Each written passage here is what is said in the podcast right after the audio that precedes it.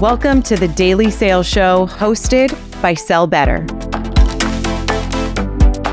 What is up, everybody? I know you were just banging on this door waiting to get in with these two gurus we got ready to talk all about cold messaging. You guys know that I give you a moment to come into the room, so no reason to rush. Uh, let me know where you're tuning in today, Anthony. Where you? Where you? Where are you based out of? For everybody that's coming in.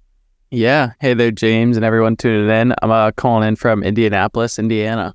Oh, Indy. Good hunting out of Indy. yeah, go Hoosiers. oh, the surrounding areas. Yuri, what's up, man? Where are you calling in from? Hey, James, Anthony. I'm coming from Poland, and I bet you won't be able to say something in Polish. So, no, I do not speak any Polish, uh, but give us a little something, you know? Like, uh, how do you say welcome to Sell Better in Polish? Dzień dobry, zapraszam wszystkich na podcast. That's what's up. All right, change your chat settings, everybody, down to everyone on the bottom right, and let us know where you are tuning in from. Shout out to Edmonton, Canada. Our Canadians always represent. Portland, I see you first in there. Arizona, it is hot out there right now. Shout out to Boston uh, for everybody that's an inbound or wanted to be an inbound. I know how you feel. Fort Lauderdale, Florida. What's going on? My hometown of Florida. Minneapolis, Minnesota.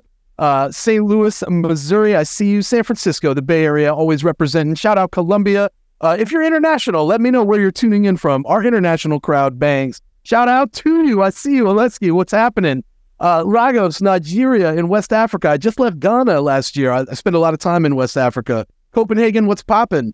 All right, I'm going to launch this question. This is how we tailor the conversation to the folks that are in the room. So go ahead and take part in this as you are coming in. Let's kick things off. We're here to talk about cold email tactics to hook your prospects' attention. The gentlemen that are in the room with me, Mr. Anthony Banayote of Gong. He has been on the show before. Welcome back, my friend. Thanks for having me, James. Pleasure to be here. And I want to introduce you to Yuri. Yuri is the head of business growth over at Woodpecker. We have had our eye on Woodpecker for some time. What's going on, buddy? Welcome. Thank you for coming. Thank you. It's an honor being here. It's like 5 a.m. for Yuri, and he had, or 5 p.m. for Yuri. He has had quite the day, uh, banging out all kinds of podcasts. And speaking of podcasts, I want to drop something in the chat early for you. Our very own Sydney Senior has been on a podcast with Anthony here. So we're going to drop that link right now in the chat so that you guys can go and listen to Sydney and Anthony chop it up. If you are just now joining us, I have something on the screen for you. Scan this QR code, check out our new website, sellbetter.xyz, and do not forget to go over to YouTube and go ahead and subscribe to everything that we've got going on over on our YouTube channel at Sell Better. Uh, all the highlights can be found there, some great stuff. I want to give a big shout out to our longtime partners, Gong and Vidyard. Now, big ups to Vidyard. Not long ago, Morgan J. Ingram teamed up with Vidyard and Review Tracker to run 60 days of video prospecting. The results were absolutely insane. Within the first two weeks of personalization increased by 100%, and they saw 22% increases in opens, 4% improvements in click rates, and a 92% increase in reply rates. You can do this too. So we're going to drop a chat uh, link in the chat right now. Go get this and learn how to do this the same way that Review Tracker did. This is our gift to you for attending the show. There's no cost to this resource. Go and get it. Let's take a look at who's in the room. No shockers here. Look at this. We got uh, 31% and 44% just in SDRs and AEs. A lot of cold emails going out between these groups. Let me tell you guys a little bit about what you are going to get today. You're going to get a lot from what it is to send cold emails as, yo, what up, Dan? Uh, what it is to send emails as an SDR versus AEs. Uh, also, why cold emails don't work. Yuri is going to talk about some brain chemistry stuff that I think is very, very interesting. We were just talking about Stephen Hawking's book before we kick things off. And then we're also going to give you some practical tactics, real stuff that you can start doing right now that's going to change your results. So let's get into it and let's talk about uh, the SDRs and AEs in the room uh, that prospect regularly, right? I think most AEs are responsible for sourcing a certain percentage of their pipeline. And Anthony, you've just recently been promoted over to an AE from an SDR. Has there been any major differences in the way that you send cold emails as an AE versus what you were doing just a few weeks back? Yeah, James. Um, to be honest, not much has changed. And I accredit that to the fact that it's like one of the best pieces of advice I got in my career is like master obviously the role that you're in now, but start doing the stuff that you need to do for that next role that you want to do. Yeah. Um, and then I also see on LinkedIn a lot that a lot of AEs when they get promoted from an SDR, they lose their SDR skills about prospecting. So I'd always try to still write my um, emails as I was an AE, booking my own meetings. But um, yeah, I mean, the only real difference is that I'm setting meetings for myself now. So still trying to deliver high quality meetings um, so I can keep a full pipeline. Even more higher quality because you're the one that has to do the actual demo. So I'm sure that it's a lot less like, oh, I got to schedule meetings to hit my quota. And it's like, I got to schedule the right meetings or they won't close, right? Yes. Don't want to be spending my time on uh, bad opportunities. Yo, opportunities, the quality of opportunities that we create once we become an AE dramatically improve. And it's just because there are several characteristics of messaging that AEs often have that SDRs typically struggle with. Yuri, when we talked about this, you were like, look, look, these are the basics of AEs sending cold emails and why they work better. So talk to me about these three talking points and how this evolves in the minds of sales reps. Yeah, I mean, in my opinion, AEs just got a better perspective on how business functions. They right now not only focus on booking those meetings, but they're actually taking care of the pipeline, having those conversations with many people. So what that naturally leads to uh, towards is that you are just researching more and more about the business. You're trying to understand what makes the needle go, like what really moves the needle forward.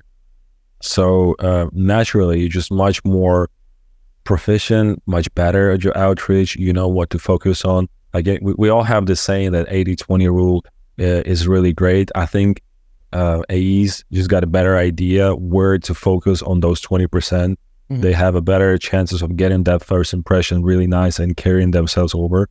So, um, I think that's the, the main difference. But uh, you know, a lot of a lot of the stuff that AEs do, they still learn while they are SDRs or BDRs.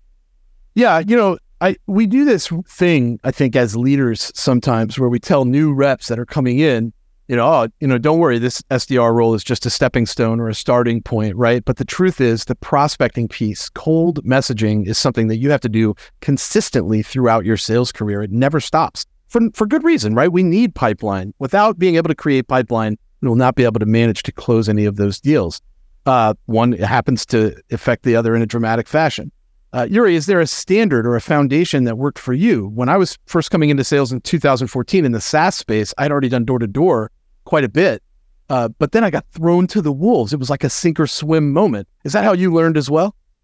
Yeah, pretty much the same for me.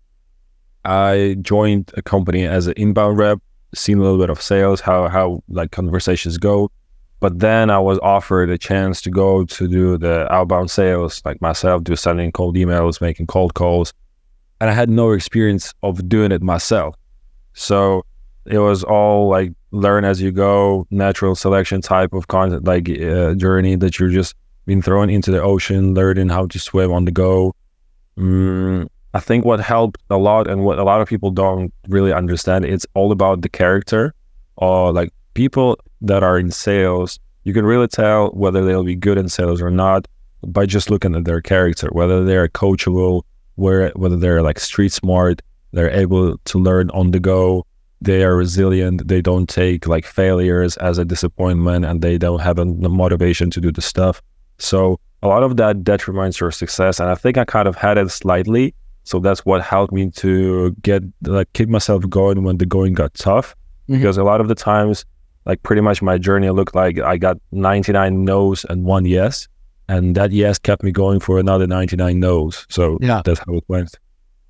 Yeah, uh, the the the yes is so much more powerful than all those no's, and I think that's such an interesting mental shift that salespeople end up making long term. Ibad, I see your comment about what to send in email one and email two and email three. Uh, we are doing a show on the 7th tomorrow about sequences. So go ahead and sign up for that show. I'm dropping the link in the chat right now. That is about sequences. You're going to want to be at that show tomorrow. If you create sequences, if you use sequences, you'll want to be there. We have experts coming in to talk. Yuri, you gave us an example of a bad cold email that you received. Uh, and I want to highlight it. And then we're going to show you guys a rewrite of this email. And Anthony uh, is going to talk about that as well. So, Yuri, break this email down for us. Yeah, uh, instantly, I'm just seeing way too many things that I have seen before. And that naturally triggers my mental spam filters. Mm. By saying that mental spam filter, I'm I'm I'm I'm seeing something that I've recognized a lot as something as a sales outreach that I got. So once again, I'm seeing like, "Hi, my name is," and I instantly get this kind of like you know Slim Shady vibes, like chicka chicka Slim Shady. Kind of this is how my brain works. But then I see like I saw on LinkedIn that's such a salesy thing to say. Um, then we go into this uh, kind of a, an assumption. Uh, also, I've talked with many, whatever the role is in industry. This is also I've seen a lot that salespeople are using, and then we're going into the feature dump section where whatever their company is doing. So at this point, I'm confused. I don't want to read it. Um, and also then somebody goes straight for the kill, asking me for uh, 20 minutes uh, uh, to to to catch up tomorrow. Yeah. that's like a big red flags. And like from my perspective, there are like four or five big things that have to be fixed here. Yeah, and there's also no specific like time zone for that 3 p.m. and you're international. So I feel like people need to be very conscious about time zones. If you're asking for 3 p.m., what does that look like for that prospect? Now, before we look at the rewrite, I want to go to Anthony because you told me something and let me know in the chat what yes or no is an was an SDR your first job out of college because that was the case for Anthony. Uh, talk to me, Anthony. How did you end up in this position? How'd you get good at writing these emails? Then we're going to look at this rewrite. Yeah. Um, similar to kind of Yuri's point. So I graduated in 2021. Um, SDR was my first role out of college, like you mentioned. And I think what really helped me do well and be successful is just like having um, a mindset to just continual learning. Like I devoted my time to learning a lot of stuff from LinkedIn, reading different sales books, chatting with different professionals, just like finding as much insights as I could. Um, I know we talked about it in the pre-show, James, but I also had a background working in the service industry. I worked at a smoothie shop for four years in college, and then also did um, sales at a camera store in high school. So retail sales and service is a whole nother animal. Yeah. So building up that uh, strong resilience, but um, I think just like I said, one of the things that made me like really successful in it too is just having that discipline and mindset. It's like I'm not failing along the way. Like, yeah, I had a bunch of people tell me to f off and all the other things, but it's just like it's kind of laughing at those fun moments. Um, so the ways to be successful if you're starting out as an SDR, in my opinion, are devote your time to like continual learning and growth. Um, don't look at failures as a bad thing. Look at it as a way to grow, and then just building mental resilience. Um, Yeah. that's my top three takeaways for what made me successful as an SDR. So every SDR in the room, and there was quite a few of them, make sure that you pay attention to his growth path because you are a reflection of that. You can make that same choice. And notice how he invested in himself and took the time to learn everything that he needed to learn. Let's look at this rewrite really quick. Yuri, kick us off with this rewrite. This is so much simpler, and you're saying the same thing. Yeah, I mean, uh, a lot of people don't believe in themselves that they're able to write like a hundred word emails in less than 50 words. I mean, this is kind of a proof that you can. Like, so let, let's go like point by point. Uh, subject line, what I've seen from data, shorter subject lines that are boring, not salesy, like no no marketing stuff. Um, the they work much better. So here I'm seeing like one word subject line. Then uh, straight f- straight for the kill, front loaded first line with a lot of research that's opening like um, showing me that actually somebody had done their research. Then um, well, one word, one thing that I think could be fixed here is that there are some words in sales that we can't actually get uh, rid of, like saw, curious. Curious could be uh, the one that we can get away from. But I like, how do you replace saw? You gotta have to get really creative with wording. So Yeah. curious is something that ha- could be changed here. But um, straight away, it's not going for the features. It's explaining to me what are the things, like what are the benefits that um, I can get from something that I like. And just asking if I've considered doing that. And here, what I really like at the end, uh, it, it's got the social proof, and I'm uh, the, the, the, from from a relevant company. It's got a social proof um, that she's focused on the results, and uh, I mean, and it's just it's so cool. Like also, worth a chat is is a CTA that we're seeing more often recently, but it's a still it's non pushy uh, call to action with a little bit more of a, like an unsure tones that doesn't go for like let's meet tomorrow. So it's way way easier to read this email to skim through this email than compared to the previous one. That's great. Uh, there are a few pieces of this, and that CTA is one that I want to talk about with Anthony because he said that that one is one that's been using, been working for him, and he's been using it a lot. I call this a green flag. Lots of shows that you come on, we talk about red flags. Let's talk about this green flag for just a minute here, Anthony. It's worth a chat has been working for you.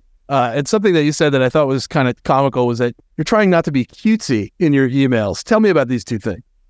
Yeah, um, kind of like that first email it was like a little cutesy and just kind of desperate from the rider's perspective. And I think like what a lot of people as on SDRs and like salespeople just kind of miss is they always put their priorities first when you should be putting your prospects um, priorities first, like Yuri did when he rewrote that. And so I do like those CTAs, like I mentioned, worth a chat. Does this sound interesting? Um, things that are just like kind of asking for open ended questions.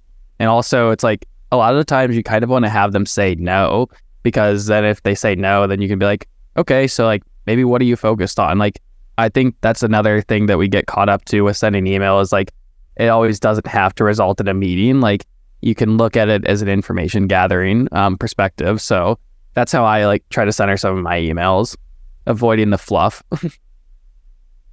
Avoid the fluff is something we hear a lot. Big shout out to Belal Batrawi, Death to Fluff. I see his stuff all the time, and it's always hitting home for me. I'm I've been guilty of fluff a lot.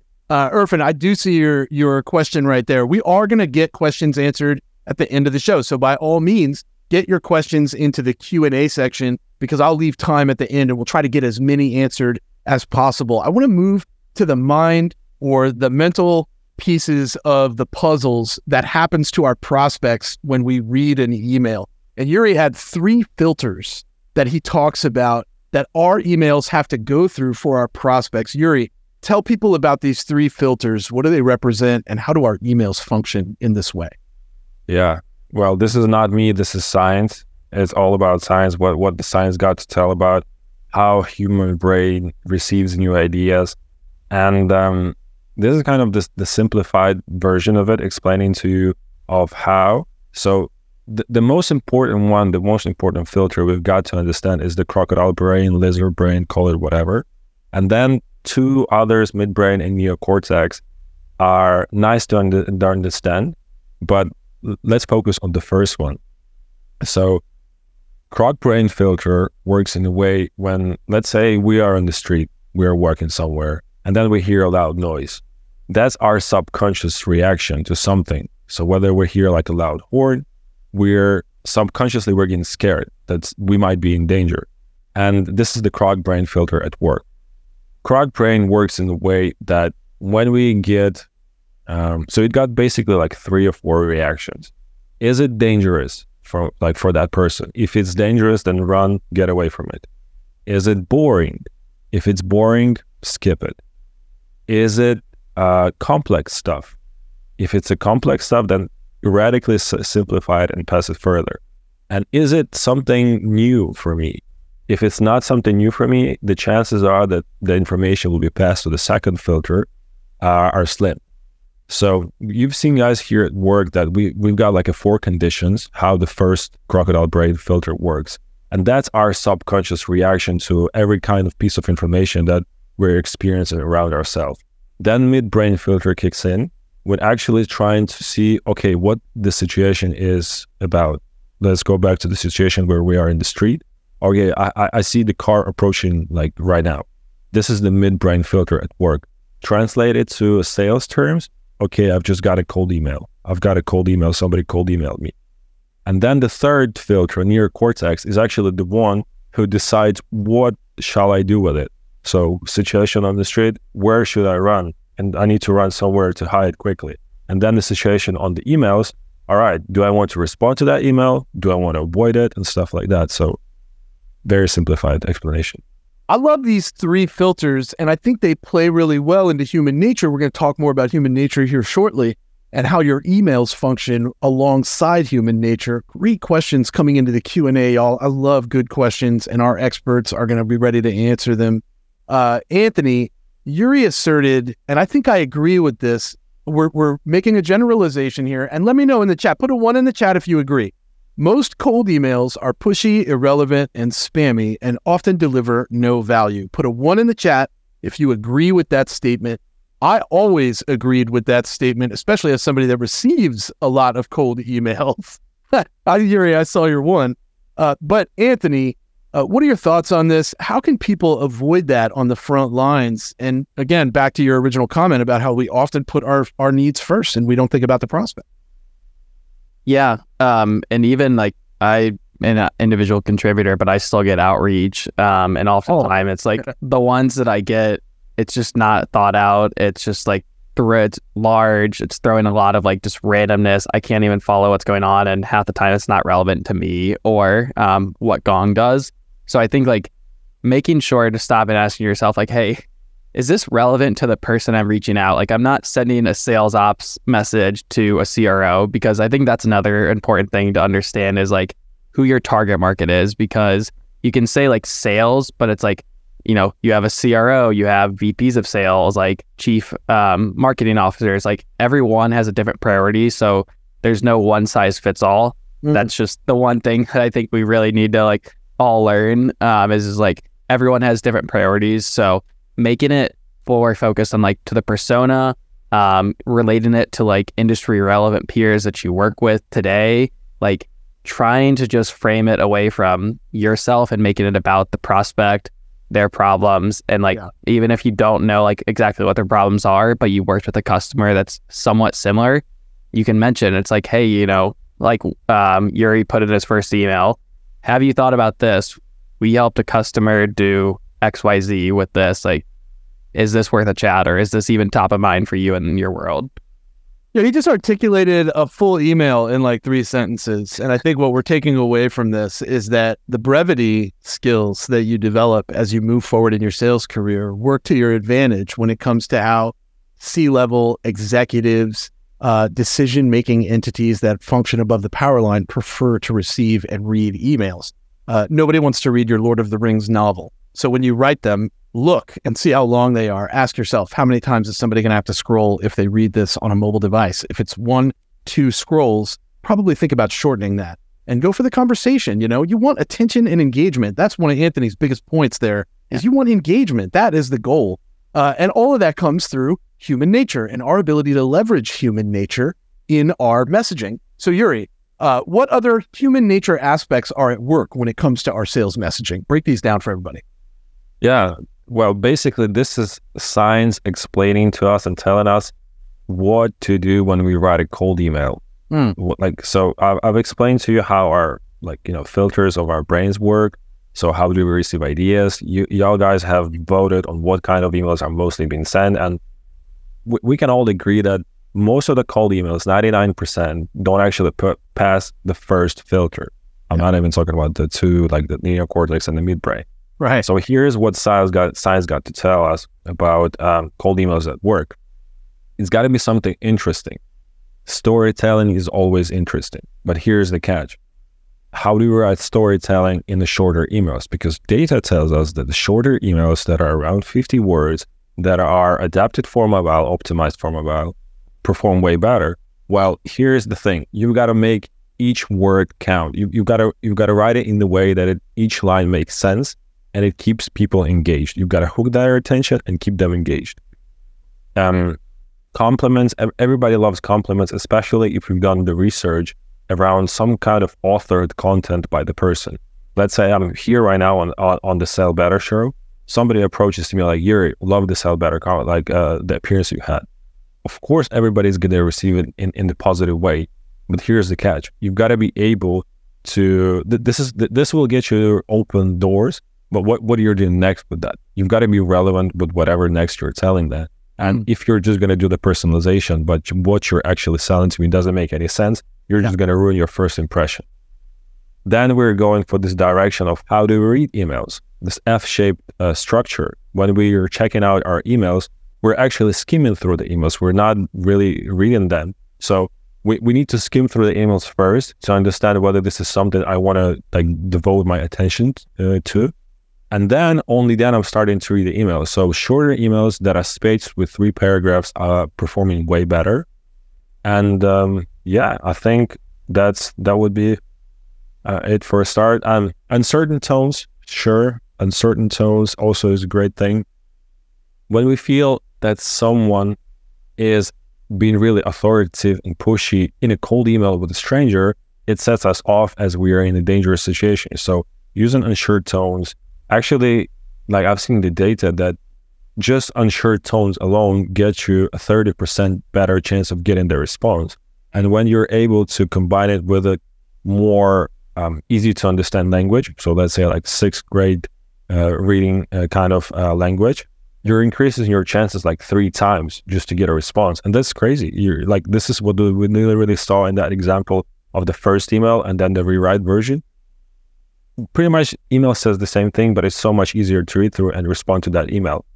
And the fifth thing that I, I think is really important is just giving people a way out, not really pressuring them into making a decision and kind of like uh, using CTA. So like, I, I don't know if that's even a priority for you guys right now, but is it worth exploring? Um, maybe that's like like we can do the same for you, but I just wanted to make sure that this is a prior, this is like uh, of importance. So those things will definitely help you, will not hurt you. There's a combination there uh, at the end that you had where you were like providing a way out along with that uncertain tone. When you can combine these things, I think they become doubly powerful, right? They they double in their strength and their effectiveness. It's almost impossible to talk about effective cold emails without discussing uh, subject lines. Uh, let me know in the chat if you came here because subject lines are something that you want to hear about. Uh, this is probably one of those things that come up on almost every show that we do when it comes to outbound messaging in the email, right? Uh, so, Anthony, talk to me about subject lines that have been working well for you and how they've been working. Yeah. So, one of the things that I've recently started experimenting with is having no capitalization at all. Um, a lot of times we talk about like, you know, email um, camouflage to like make it seem like an internal email. Um, so that's one way that you can start with. One of the most popular ones that I do, and this is always on my first um, step. So typically, when I'm making outreach, I do a cold call first, and then I send an email um, if I don't get a hold of the person. And I know this will be controversial, but um, I always like to say leave a voicemail.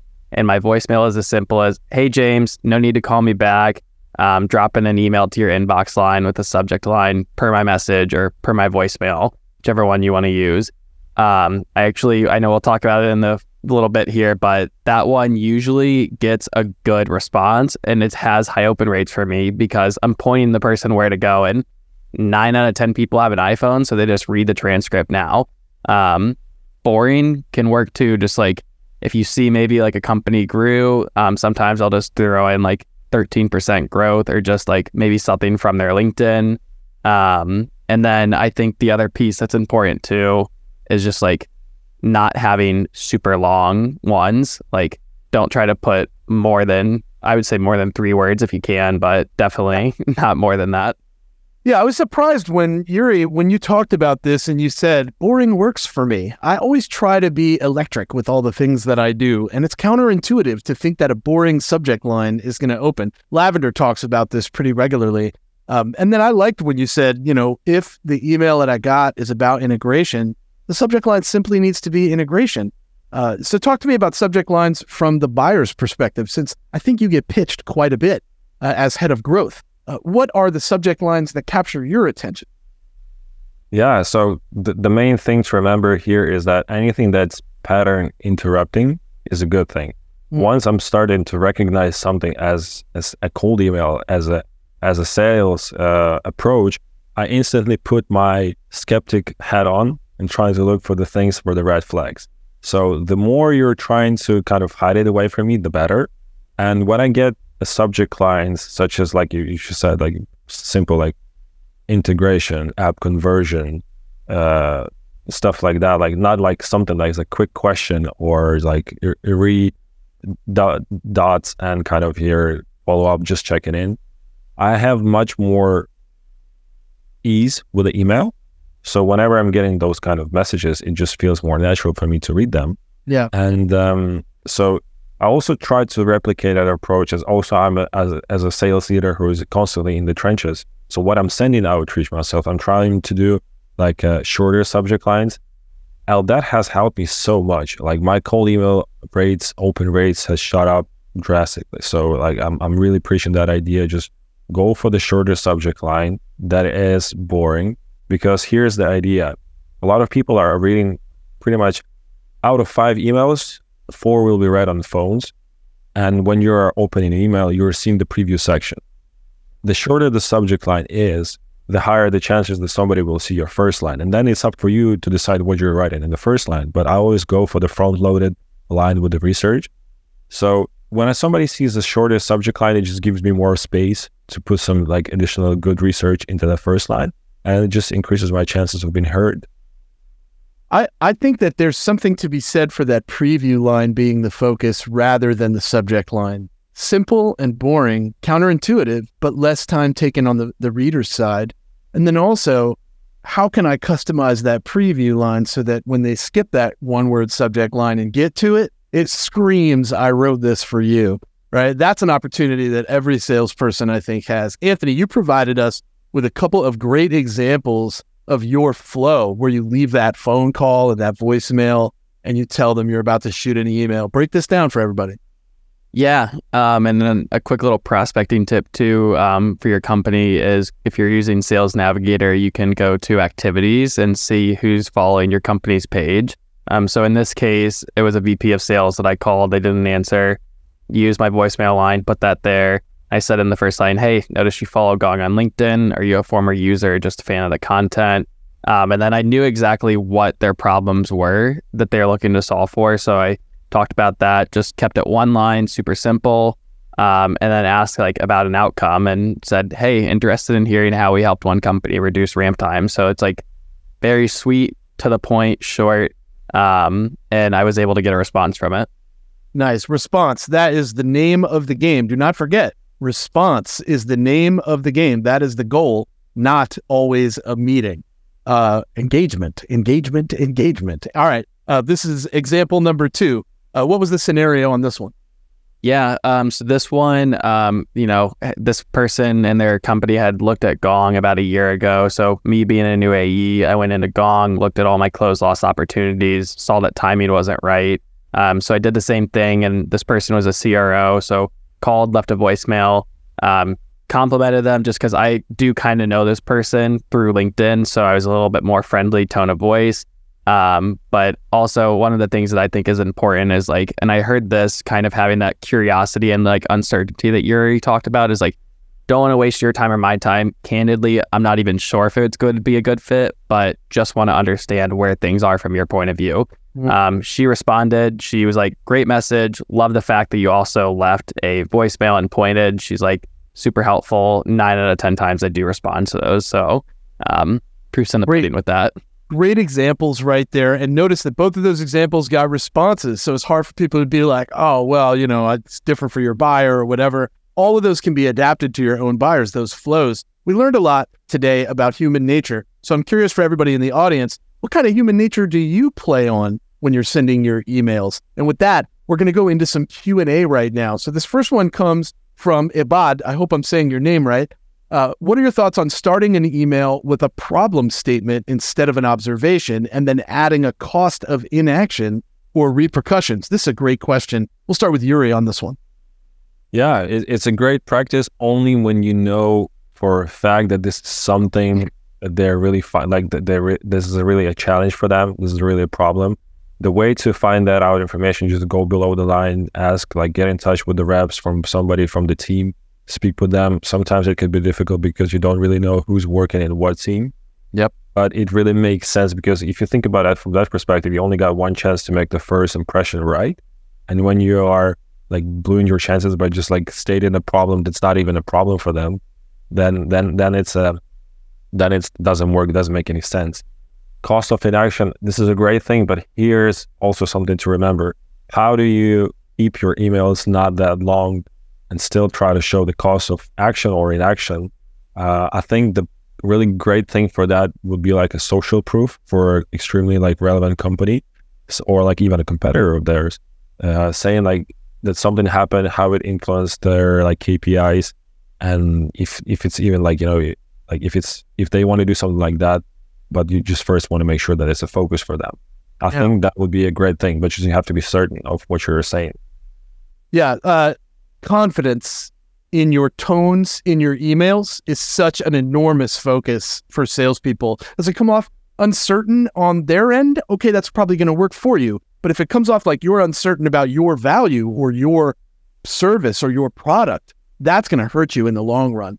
Uh, same question for you, Anthony. What do you think about opening with a problem statement instead of jumping right into an observation, something you saw, right? Obviously, very overused. And then it looks like, just so we can show these results, it looks like a lot of folks are focused on the pain points when it comes to human nature. That's what they're after. No, ch- no shockers there. I think leadership pushes that pretty regularly. Oh, talk about the pain points. Uh, okay, go, go, go, go for for the uh, for the question that we have here from Ibad.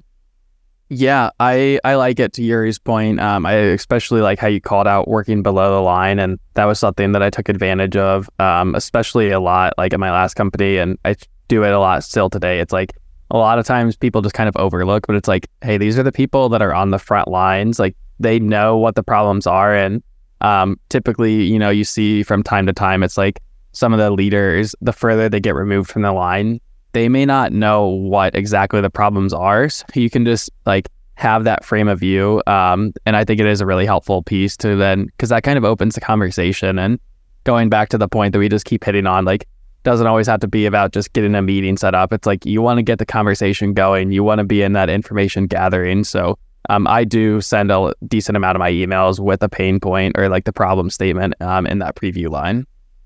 It's a fine line. I think we have to be very careful not to go fishing for pain points. Uh, and that's where the research comes in handy because you want to be certain about the pain point.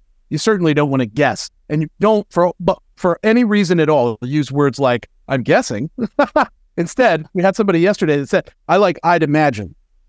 Much better. That was a great tip uh, that was given yesterday. All right, we talked about subject lines. Here's my question for everybody now How many words are typically in your subject lines? Uh, and that's a great question from Ibad. Thank you for asking. This one comes from Michael.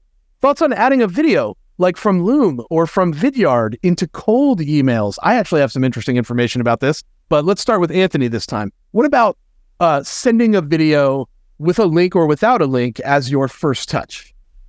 I don't do it for the first touch. Um, because like Yurii mentioned, you know, the like red flags go up, and I mean, so much today, especially like IT systems, how they're integrated, it'll be like this looks suspicious, and even when I email my work email from my personal email, it says this looks suspicious. Um, so I think like one probably like the person doesn't even know who you are. If they start to understand like okay, hey, this person's been reaching out to me like, you know, three times now. I got a LinkedIn touch from them. I've gotten emails. I've gotten a cold call. Like having that understanding, um, they'll probably be a little bit more receptive to it. But you need to make sure that you include like some type of like leading statement to like make Yeah. them open the video. Don't just like send the video and be like, hey, why didn't you watch it? Yurii, do you open a video? You click on a video if somebody sends it to you as a cold message?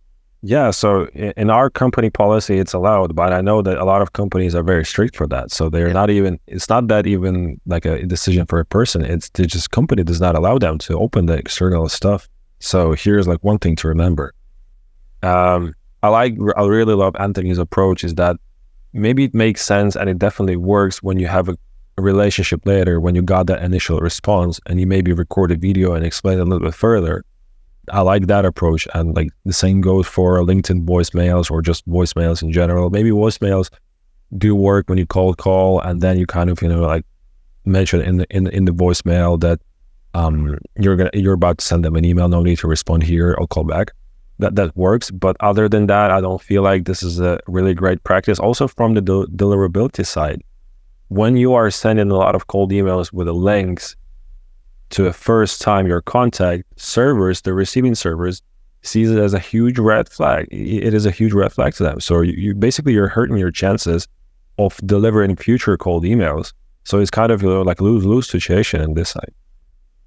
Uh, so I will tell you some some. I'll give you some data points. Back in 2021, so two years ago, almost three years ago. I know a lot has changed since then, but I wanted to put this to the test. So I found 90 cold prospects that had never heard of us before. They weren't in our CRM, so they had no interest. They had never been in our purview before. And I sent them cold videos. The video went like this Hi, name. I don't know how many videos you get like this, but I wanted to send one just for you. I don't know if you're interested in this, but I'd love to have a real conversation. Here's a link below, and I'd love to meet up. No pressure, no rush. We'll talk to you soon. Never told him my name or who I'm with. Nothing, right? I ended up scheduling six meetings in 12 hours, with four of them being enterprise accounts. So the point there is that it depends on your ideal personas. If you are selling to salespeople, their curiosity about video is pretty high right now. So they're probably going to open that video, check it out, especially if it's one of those that are like, ah, like moving around, right? But if you're selling to a C level executive in the insurance industry, my guess is they have a policy that says, don't click on shit that you're not expecting. So you probably won't get a lot of opens. I sell to salespeople. So for me, that was an easy thing to prove. Even if I only scheduled six meetings every 12 hours and I only ever sent 90 videos a day, that's like 80 meetings in a month. Know your persona when it comes to what you're sending as your first touch. That's the lesson there. Uh, great stuff. And I want to share these results right here. It looks like most of you are sending two to three word subject lines, and that is ideal in our data. Uh, we see that all the time. Uh, so I appreciate that. Dan Falco, you're killing me. Hilarious in the chat right now. Uh, hard, hard not to pay attention to what you're saying. This one comes from Dan. What do you guys think about formality in an email? Is it good to say things like, What's up, JB? Or do we need to be like, Hello, James? How about formality, Anthony? Yeah. Um, I think I more lean on the side of like a friendly tone, but trying to be like a friendly consultative, like even seeing if I can help. I don't think you need to be like super formal. It's not like you're writing a college essay or anything. Um, and I guess it too also just depends on the persona. Like maybe it is a C level, you probably want to be a bit more buttoned up, but I think it's just kind of like understanding the persona, like you mentioned, and um, try A/B testing it. That's the other thing. Like with a like emails, there's no one size that fits all. Like you just have to A/B test a lot of different things. A/B testing is such a crucial skill that every seller needs to adapt. Become a scientist. Yurii, do you think you respond as head of growth to more personal and casual email language, or do you think you respond more favorably to more formal language? Me personally, I respond to a casual stuff. I like it better. But you, you, you nailed it, and Anthony also uh, said, said a great point. It's all about the personas. Who are your ICP? Who are you reaching out to? If you're going to be sending email uh, to a DACH region and somebody like a doctor position, you better not be like casual, hey, what's up, my boy? Stuff like that. What's up, doc? yeah, yeah. You you got to really understand that, and and like you know, I'm selling also to salespeople. So salespeople love to have fun. They love memes. They love just like you know, they love catchy stuff. They love being like being um just seeing something new, excited, exciting stuff. So um, easy to understand language. Usually, it's more of a casual language. That works best for me. It brings me more responses every buyer has an ideal selling personality that they gravitate towards. Every seller sells to a specific personality type better than another. Uh, my suggestion is always to recognize what types of people you sell best to and focus on those individuals. Lean on your teammates that sell to other types of personalities and do yourself the favor and your company and pass those leads that they might sell well to to those individuals. If I have somebody that worked in logistics that sits next to me, I am not going to go after that logistics company. I'm going to give it to that person so that they can talk logistics and speak their language. They're going to have a higher likelihood of closing that deal. All right. For the folks in the audience, Yurii, where can people connect with you? Uh, just go follow me on LinkedIn. I try to post every day with actionable stuff about cold emailing. So, yeah, all right, we're gonna put we're gonna put Yurii's LinkedIn in the chat right now, so everybody can go connect with Yurii, learn more. Uh, great resource, always creating great content. Anthony, you are on the rise, my man. I am excited to see your growth, buddy. Where can people connect with you? Appreciate it, James. Um, also, connect with me on LinkedIn. I post usually about three to four times a week about just sales in general, my transition from an SDR to AE, and a lot of mindset. Um, and then I also, like you said, host a podcast with Sydney called Happily Ambitious, which is on Spotify and most of them except for Apple right now. Incredible. We love Sydney. She comes in and does a great job hosting for us. I want to thank everybody for coming out and spending time with us today. We do know that your time is valuable. You're going to get a survey after the show immediately. Tell us how we did. Let us know what you want to see more of. Give us a great score there so that we can continue to create this amazing content for you. You're the reason that we put all this together. Check us out, sellbetter.xyz. Connect with me personally at Say What Sales, and we will see everybody tomorrow as we talk about sequence building and effective sequence best practices with Clara Johnson and Tom Alaimo. See you tomorrow, everybody. Have a great day. Go get them.